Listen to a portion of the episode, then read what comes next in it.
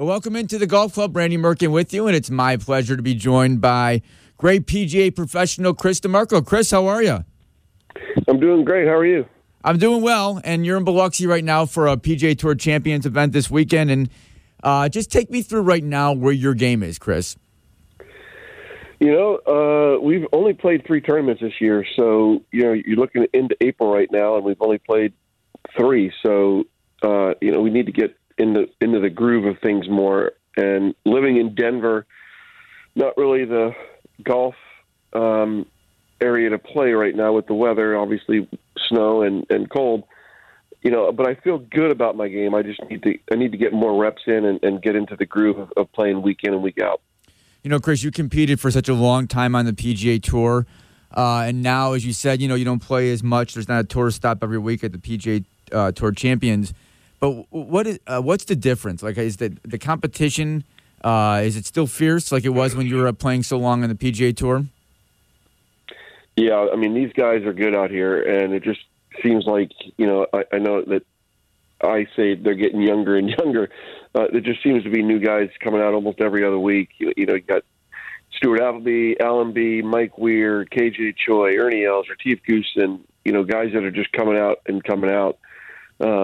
just playing good golf week in and week out. And then you still got the old stodger himself, Bernhard Langer, just seems to play good every single week at 64 years old. So It's crazy. There's a lot of competition out here, and a lot of these guys take it extremely seriously. We all take it seriously, and you know, you look on the range on a Thursday, Wednesday afternoon, and even a Friday afternoon, and you know it's full, and guys are working on their games, and they're getting it. I mean, it's there's a lot of competition, and it's fun. I mean, that's the best part about it. Obviously, that's the great part about golf at this age is you can still compete.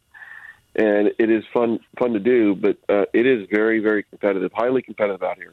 You know, Chris, you bring up Bernhard Langer, and I find it fascinating, like, how good he still is at his age. And I almost think it's unfair that we're not talking about it more. And I love golf, so I think it's amazing. Like, I thought back when Tom Watson almost won the Open Championship, it would have been one of the greatest achievements in sports history. But I think what Bernhard Langer is doing is simply incredible. I mean, you just don't do what he's doing at his age.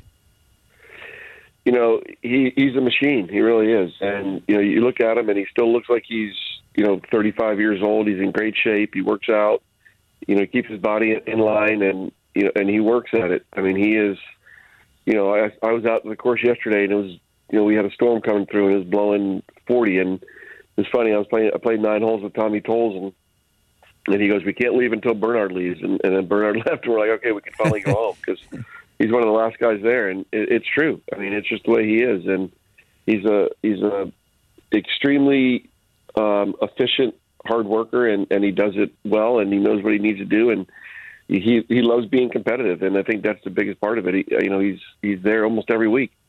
Well, you know, Chris, the big news in golf right now is that Tiger played a practice round yesterday at Augusta, and you know there's an outside chance after what he went through 13 months ago that he could play. He's considering playing at Augusta, and you know I go back to 2005, which I believe before he won in 2019 was his last win, and that was the playoff with you, and just an amazing finish for you guys. And I'm curious, how often do you go back and think about that Sunday?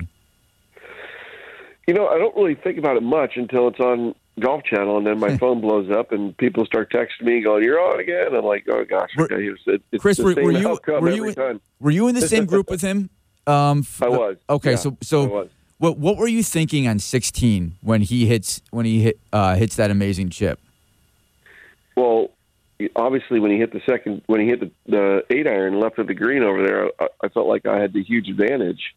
You know, I was only one back at the time, and I was figuring that, you know, I looked at all my scenarios, and I felt like, you know, at least the worst-case scenario was I would still be one down. Best-case scenario, I could actually have a one-shot lead going into 17, and maybe even two, depending. You know, I might make birdie. He might make double. Who knows what happens? And, you know, in the back of my mind, I went, you know, prepare yourself for him chipping in. I saw Davis Love do it maybe about 6 or 7 years before that, kind of the same pin. Hit it past the hole, rolled it back in, and made birdie. So I knew that the potential was there. Expectations probably weren't so much that he was going to do that, but I certainly have prepared myself. And, you know, lo and behold, he chipped it in. And, you know, at least I was working with Dr. Gio Valiente, and, you know, we had our motto had going for that about the last year was, you know, expect the unexpected. And, you know, at least in my mind, I had prepared myself for potentially that happening. And so when he did it, I was at least ready for it. And, you know, obviously I kind of kept my composure and he had a good putt, lipped out, but, you know, and was able to par the last two holes, and he bogeyed him to get into a playoff. But, yeah, I mean, it was crazy. I mean, to be there and watch it go in, I had the best case scenario. I mean, I was walking right up into the green from the bunker. So, I mean, I saw the ball coming straight down. I watched the track, and, I mean, it was going right in, and obviously it toppled over the edge. You know, Chris, to be in the final group at Augusta on Sunday is enough pressure as it is, right? But then to go up against Tiger, you know, with all the fans and all the hoopla and everything he has, like, can you take me through your mindset on that day? Like, because you performed so well and you came so close to winning the green jacket. Like, what were you thinking during that round? You know, when you go back and you think to yourself, you know, it is obviously a very nervous situation to be in that last group when it's all matters. And then, you know, you go back and look how hard you worked to get in that position. And obviously playing at your highest level and knowing that you're believing in yourself, it actually wasn't terrible, because I knew that I was playing the best golf that I could play.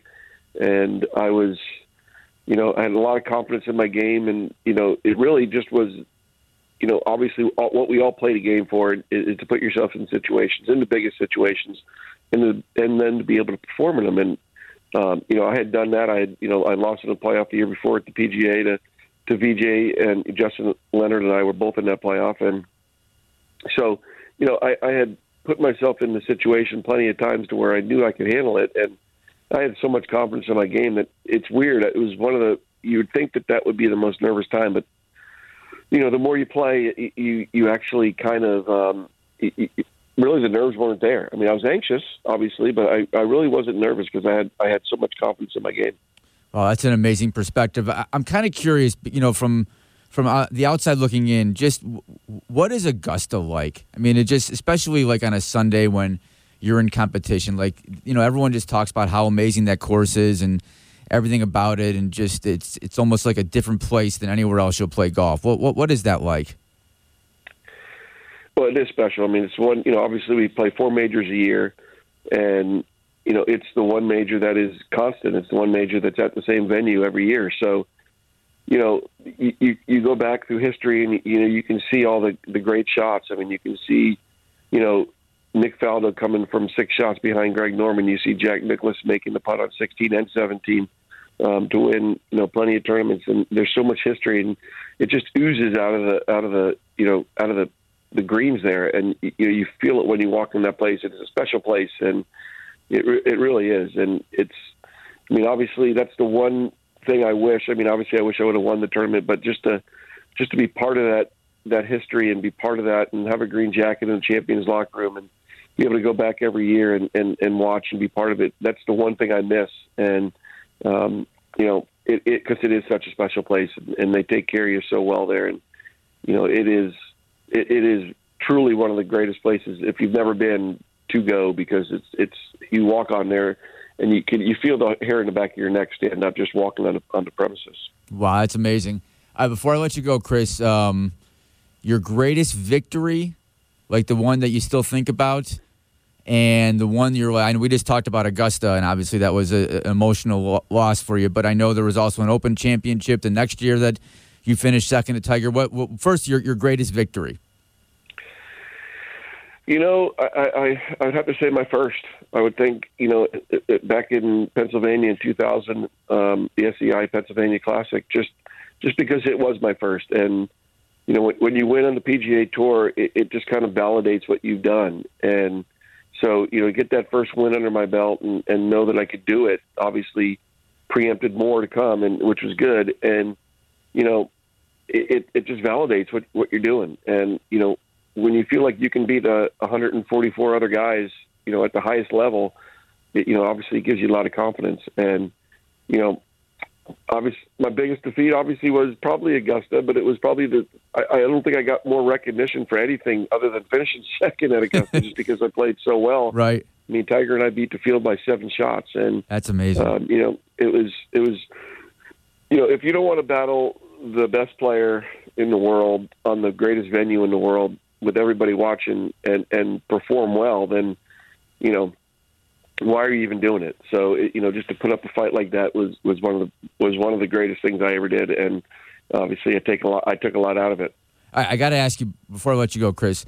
When he hits that shot on 16, did you say something to him, like "nice shot, Tiger"? Or I did. I mean, it was so loud. I mean, it was just decibels were up as high as I could ever imagine, and I did. I mean, I screamed, you know, "great shot, Tiger," and he kind of, you know, just gave me a good, you know, like thumbs up or, you know, thanks, whatever it was. But yeah, I mean, and then I had to get back into focus, and I had to try to, you know, the tournament at that point, the worst I was going to be was 2 down, and you know, maybe only 1 down. If I make the putt, it kind of just maybe kills his momentum, and I hit a good putt that lipped out. But, you know, I knew that there was a lot of work left to do.